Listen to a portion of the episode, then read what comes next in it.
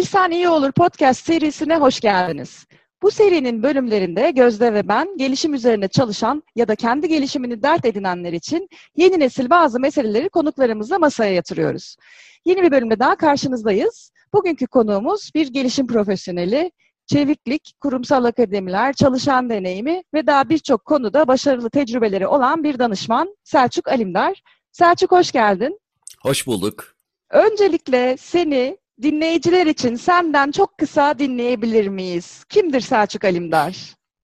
Selçuk Alimdar bir öğrenme sevdalısı, bir yaşam boyu öğrenci. Efendim, lisans eğitimine sosyoloji olarak başlamış, sonra işletme yüksek lisansı ve ardından müzikoloji doktorası yapmış. Kariyer hayatına finans sektörüne başladıktan sonra uzun yıllar telekom sektöründe çalıştıktan sonra Tofaş bünyesindeki son akademi liderliği görevinden sonra artık e, kurumsal hayata ara verip eğitmen, danışman, koç, e, fasilitatör ve yaşam boyu öğrenci olarak hayatına devam ediyor.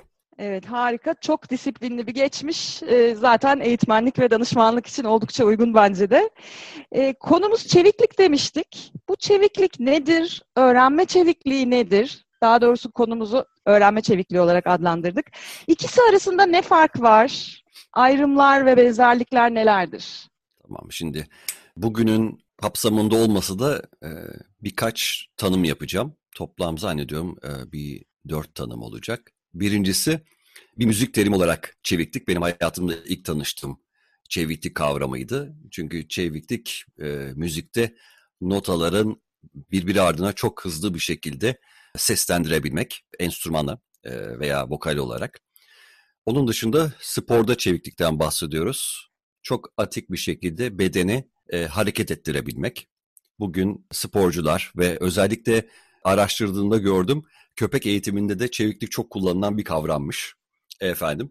Şimdi bunlar bizim odağımızın dışında kendi odağımıza gelecek olursak e, çeviklik değişime hızlı ve etkili bir şekilde adapte olabilmek demek. Biz bu çeviklik kavramını günümüzde daha çok organizasyonlar için kullanıyoruz. Ardından öğrenme çevikliği ise ortak kümesi olmakla birlikte tabii ki merkezinde e, nesnesi insan olan bir kavram ve bir insanın yaşam boyu karşılaştığı, içerisinde olduğu her deneyimden bir öğrenme çıkarabilen ve yaşam boyu öğrenmeyi kendisine düstur edinmiş bir insanın sergilediği davranış olarak e, yorumluyorum ben öğrenme çevikliğini. İkisinin ortak konuları var. Evet çünkü organizasyonel çeviklikte aslında sürekli öğrenmek var. Ve bu öğrenmenin içerisinde bol bol denemek ve hata yapmak var. Hatadan öğrenmek, her bir deneyimden öğrenebilmek bir organizasyonun çevikliği açısından önemli. Dolayısıyla şunu söyleyebiliriz. Öğrenme çevikliği yüksek olan insanlardan oluşan bir organizasyonun çevik olma ihtimali çok yüksek. Eee, öğrenme çevikliği çok, eee, uzun bir zamandır aslında karşımıza çıkan bir kavram ve çok da popüler olmuş, uzun süredir de konuşulan bir kavram Selçuk. Eee, ben daha yeni güzel bir tanım okudum, seninle paylaşayım. Diyor ki öğrenme çevikliği ne yapacağını bilmediğinde bile ne yapacağını bilmektir aslında. Dolayısıyla bana çok anlamlı geliyor belirsizlikler içinde yaşadığımız bu dönemde böyle bir çevikliğe sahip olmak. Ama biraz da senin yorumunu duymak isterim ben. Sen bu kadar hızlı popüler bir kelime olmasını, bu kadar hızlı hayatlarımıza girmesini neye bağlıyorsun en çok? Ya bir tüketim alışkanlığımız var. Onu kabul etmemiz, itiraf etmemiz gerekiyor. Yani biz iş insanları olarak sürekli yeni kavram gündeme getirip bir moda şeklinde gündeme getirip tüketiyoruz, yeni kavrama geçiyoruz, tüketiyoruz, yeni kavrama geçiyoruz. Dolayısıyla bu eğilimin mahsullerinden, yeni mahsullerinden biri de öğrenme çevikliği. Diğer taraftan insanlar artık daha da çok farkında ki artık otomasyon konuşuyoruz, yapay zeka konuşuyoruz. Daha analitik işleri, e, mekanik ve rutin işleri daha çok artık robotlara teslim edeceğiz diyoruz. İnsanların bir robotla robota göre avantajlı olduğu noktalar var şüphesiz tabii ki duygu kısmı, efendim anlam kurabilme kısmı, sezgi gibi. Tabii bununla birlikte de çok hızlı öğrenebilmesi ve öğretebilmesi de gerekiyor. Bence insanlar 21. yüzyıl organizasyonunun bir çalışandan beklediği en önemli özelliğin öğrenme çevikliği olduğunu idrak ediyorlar diye düşünüyorum.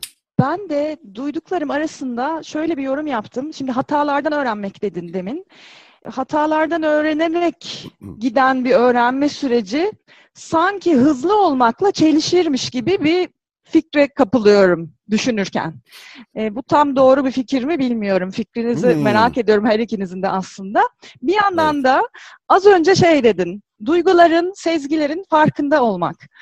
E, ben hep bunların yavaş gelişen süreçler olduğu varsayımıyla ilerliyormuşum. Ama şimdi şöyle düşündüm. Acaba e, hızlı olabilmenin yolu kendi duygusu ve sezgisini daha etkin fark etmekle falan kazanılıyor olabilir mi? Ee, önce Selçuk'un sonra Gözde'nin fikrini merak ediyorum aslında. Ee, bence hani bu öğrenme çevikliği yeni bir balo salonu gibi hayal edelim. Bunun tek bir girişi var. Bence o kapının anahtarı öz farkındalık. Benim hayatım da bu şekilde oldu. Yani farkındalıklarım arttıkça bariyerlerimi ortadan kaldırabildim ve öğrenme kapasitemi daha da arttırabildim. Ama bunlar zaman aldı. Bu noktadaki bence en önemli araçlar okumak, kendimizi tanımamızı sağlayacak testler, envanterler doldurmak, dolayısıyla testler, envanterlerden geri bildirim almak ve diğer insanlardan geri bildirim almak diye düşünüyorum.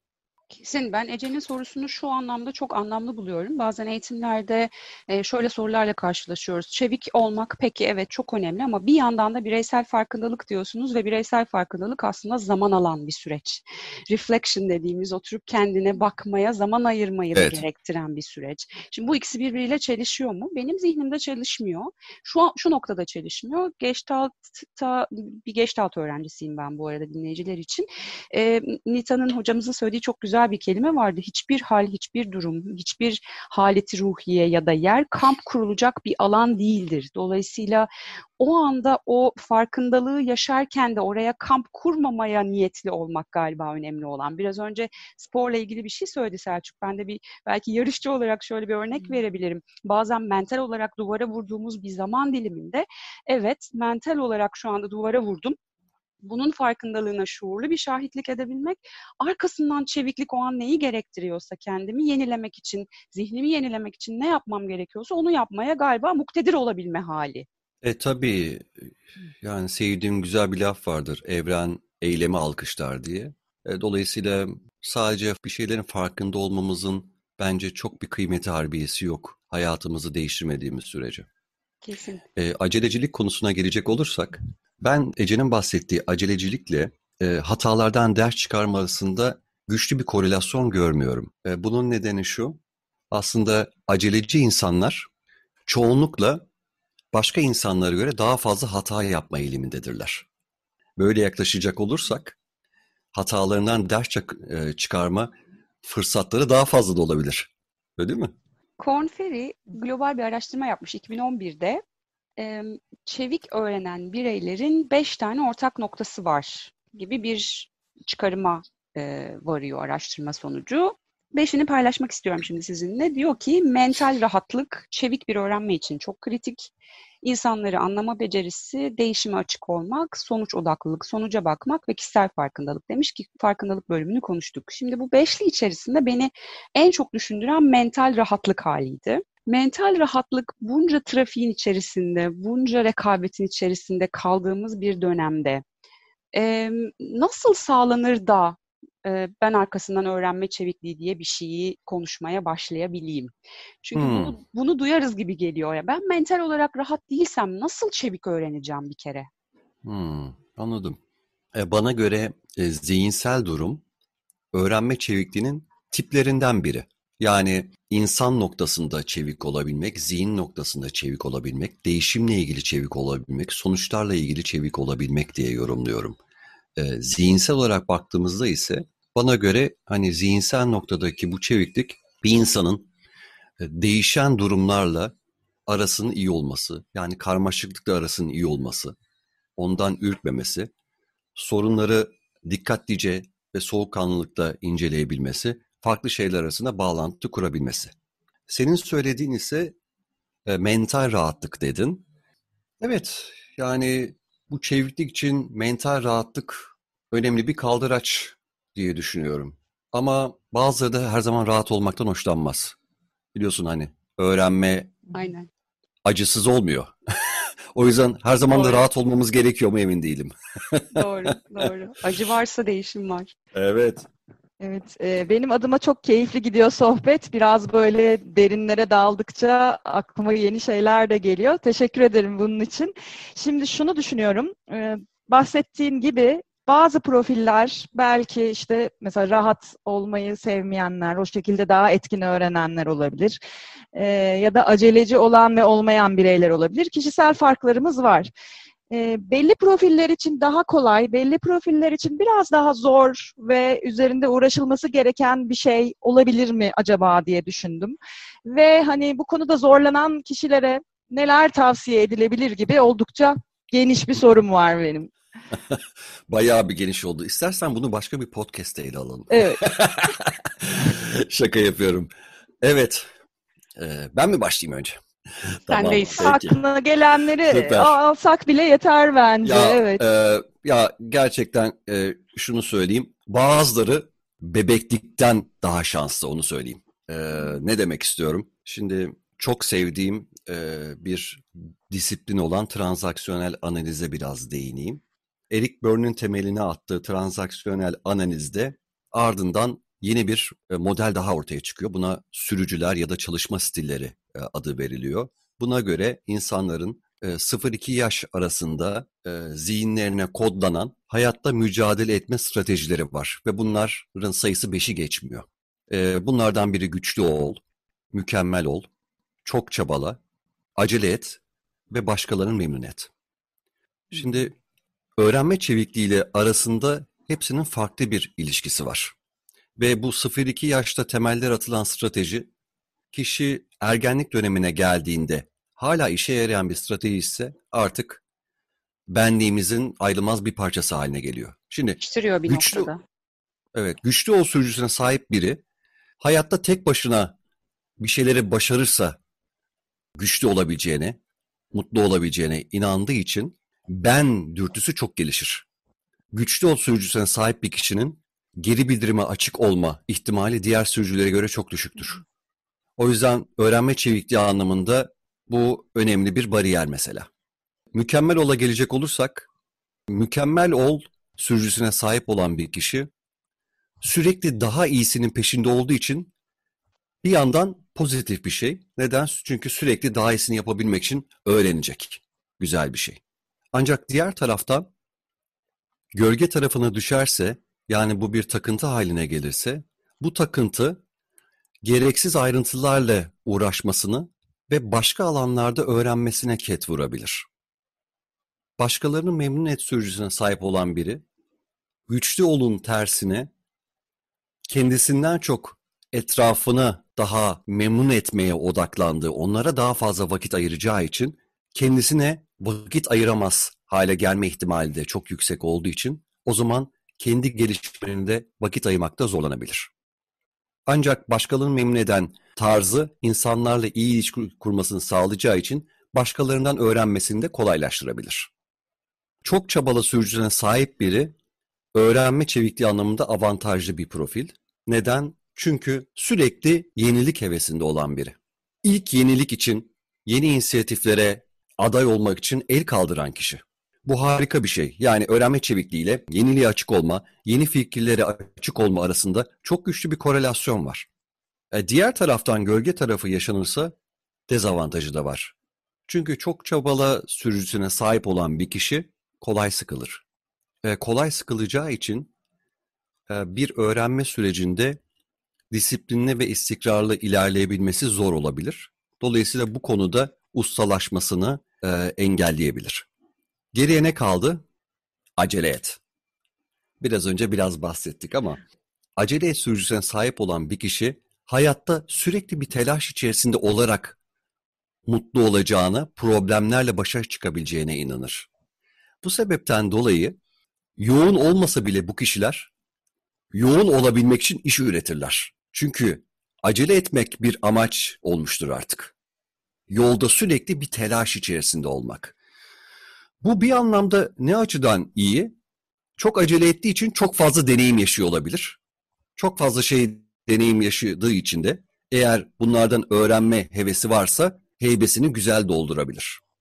Diğer taraftan ise bir şeyleri çok hatalı, e, hızlı tüketebileceği için öğrendiği şeyler onda tam olarak içselleşemeyebilir. Böyle bir riski olabilir. Biraz uzun anlattım ama burayı çok önemsiyorum. Nefis anlattın. E, işin zorluğu da burada başlıyor galiba. Çünkü sadece bir sürücüye de sahip değiliz. Birden fazla sürücüyle de bazen e, fonksiyon gösteriyoruz. Şimdi liderlik bacağına biraz geçmek istiyorum. Çünkü zorluk galiba burada başlıyor. Bir yönetici hayal edelim. E, öğrenme çevikliğinin önemi konusunda hem fikir ve bu konuda kendi ekibini ileri götürmek istiyor olsun. Anlatabileceğim en basit tanımıyla anlatacağım. Ve organizasyonda da bir değişimi tetiklemek istiyor olsun. Nereden başlamalı sence Selçuk? Yani hepimizin burada farklı bakış açıları olabilir nereden başlamalı konusunda. Düşün ki ekipte farklı profiller var. Öğrenme yöntemleri farklı, sürücüleri farklı, motivasyonları ve güdüleri farklı. Ama ben bu ekipte bu kültürü oluşturmak istiyorum, istiyorum diyelim. Sence bunun başlangıç noktası neresi? Psikolojik güvenlik.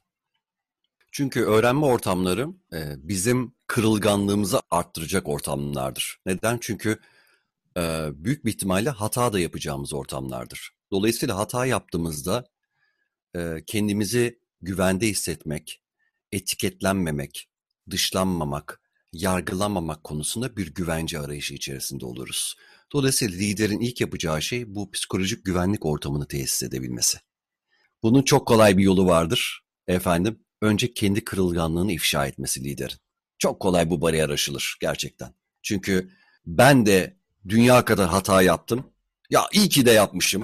Bak bunları yaptığım için bunlar başıma geldi. Ee, kariyerimde bu fırsatları elde ettim. Efendim daha hızlı yükseldim. Her neyse samimi bir şekilde gerçek olanları paylaşması bu konuda çok iyi bir rol model olmasını sağlayacaktır bence. Bu da çok güçlü bir kapı bence. Kesin. Bu noktada ben dinleyiciler için e, bir de bir dinleme e, önerisi yapmak isterim. Bran Brown'un Kırılganlığın Gücü The Power of Vulnerability müthiş bir konuşmadır. E, o konuşmaya eğer şöyle bir göz atarsanız Selçuk'un burada biraz önce altını çizerek söylediği kendi kırılganlığına temas etme konusunu e, biraz da kendiniz için düşünme fırsatı bulursunuz diye düşünüyorum. Hata yapmaya evet. açık bir kültür oluşturabilmek aslında liderliğin bu boyutundan geçiyor. E, çok güzel bir nokta oldu. Selçuk evet bence yani bu noktada iyi bir liderin biraz mizah duygusuna sahip olması lazım ve kendisiyle de bence yeri geldiğinde dalga geçebilmesi de büyük bir olgunluk göstergesi. Bu noktada ben de küçük bir katkıda bulunmak istiyorum. Ee, belki biliyorsunuzdur, belki dinleyenler arasında da bilenler vardır ama e, kültürel bir konu olduğu için bu hatayı nasıl karşıladığımız aslında içinde olduğumuz toplumun da e, bir reaksiyonu ile ilgili. Güney Kore'de başlatılmış bir akım var. Hata yapma festivali düzenliyorlar. Yani ülke çapında alınmış bir aksiyon. O da şuradan çıkmış okuyunca öğrendim. Güney Koreliler biraz böyle mükemmeliyetçi, aşırı çalışkan ve hatta işte hani başarısızlık durumunda kendilerine çok yüklenen bir toplum ve intiharların arttığı görülmüş.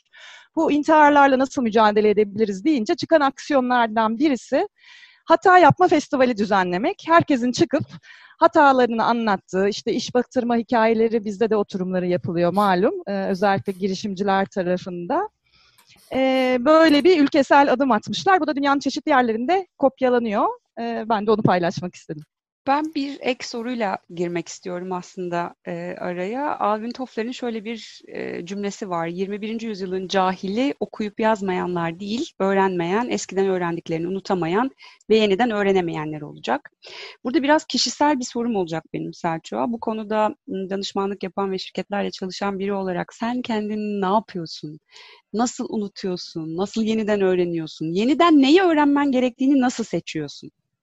Ya bu konuda şanslıyım. Neden diyecek olursanız ben e, rutinden, tek düzelikten hiç haz etmeyen bir insanım. Bu beni artı bir yapıyor. Yani sürekli değişim arayışı içerisindeyim. Bunu evde bile hani yaşıyorum. Eşyaların yerini değiştiririm. Her zaman aynı yere e, kahve içmeye gitmem. Dolayısıyla bu merak e, küçüklükten bende yer etmiş bir şey. Küçüklükten çok farklı şeylerle ilgilendim. E, bunun da etkisi var. Yani ne demek istiyorum? Ortaokulda plastik sanatlarla uğraştım. E, lisede müzik, bilim tarihi, Osmanlıca, e, Mevlevi müziği, İstanbul kültürü, çok farklı şeylerle uğraşarak yani kendimi çok farklı fikirlere ve kültürlere açarak bu konuda meraklı, istekli ve yeni şeylere açık hale getirdim. Zannediyorum bunlar hani daha genç yaşlarda daha kolay oturan şeyler. E, bu bahsettiğin e, Alvin Toffler'in lafı özellikle öğrenme çevikliğiyle kardeş olan bir kavramla da çok ilişkili. Öğrendiğini unutmak yani izleyiciler unlearning diye de e, araştırabilirler, google'layabilirler.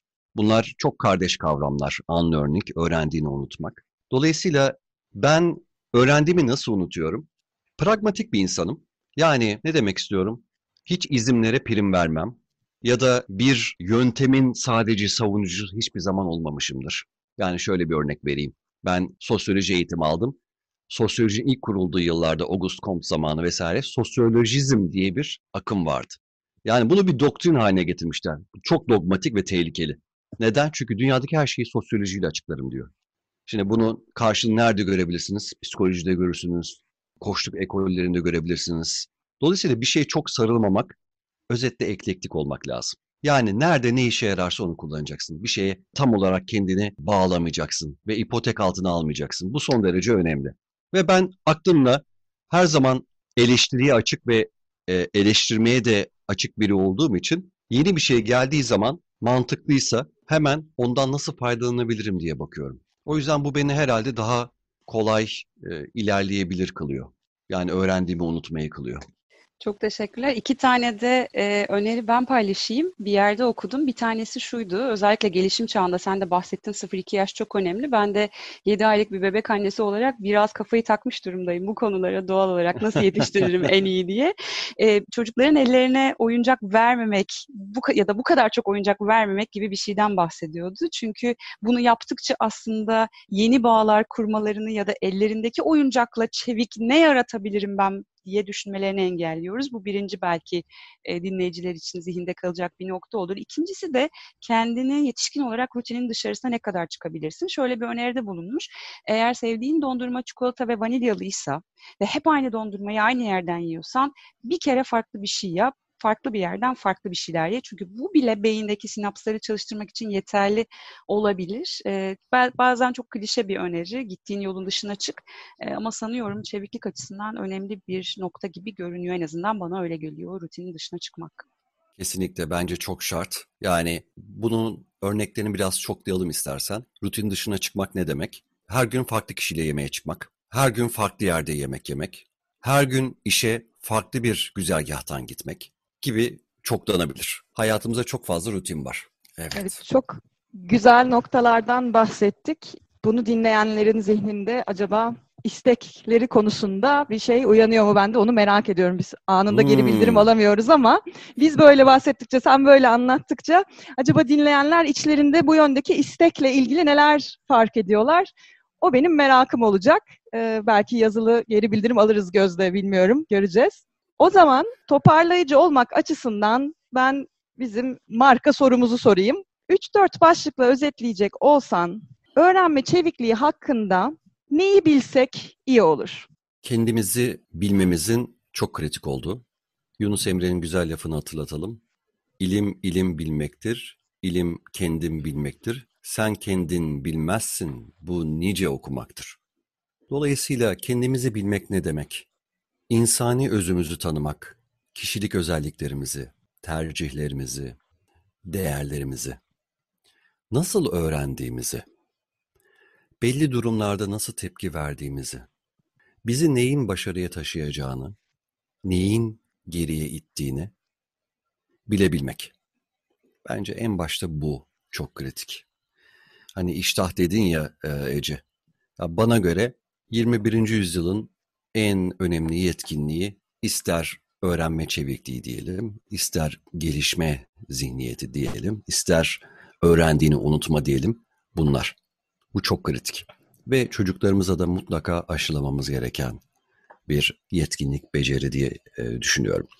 Şimdi farkındalıktan sonra çevikliği nerelerde sergileyeceğiz? Evet, zihinsel çeviklik. Gözlerinde de bahsettiği gibi farklı şeyler arasında bağlantı kurabilmek, farklı insanlar ve zor durumlarla başa çıkmak ve farklı görüşlerin kıymetini anlayabilmek.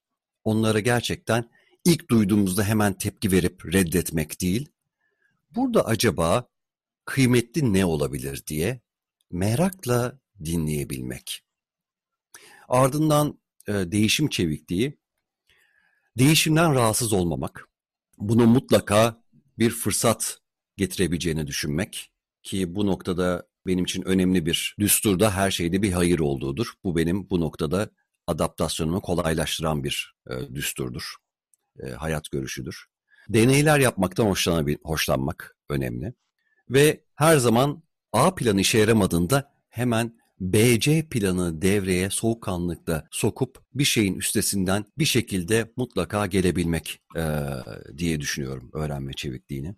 Öğrenme çevikliğini arttırabilmemiz için özetleyecek olursak geri bildirim almak, çevremizdeki insanlardan ve tercihlerimizi, değerlerimizi, kişiliğimizi anlamamızı sağlayacak testler, ölçekler ve envanterler yoluyla ve bence iyi bir mentora sahip olabilmek. Bu çok ayrıcalıklı bir şey.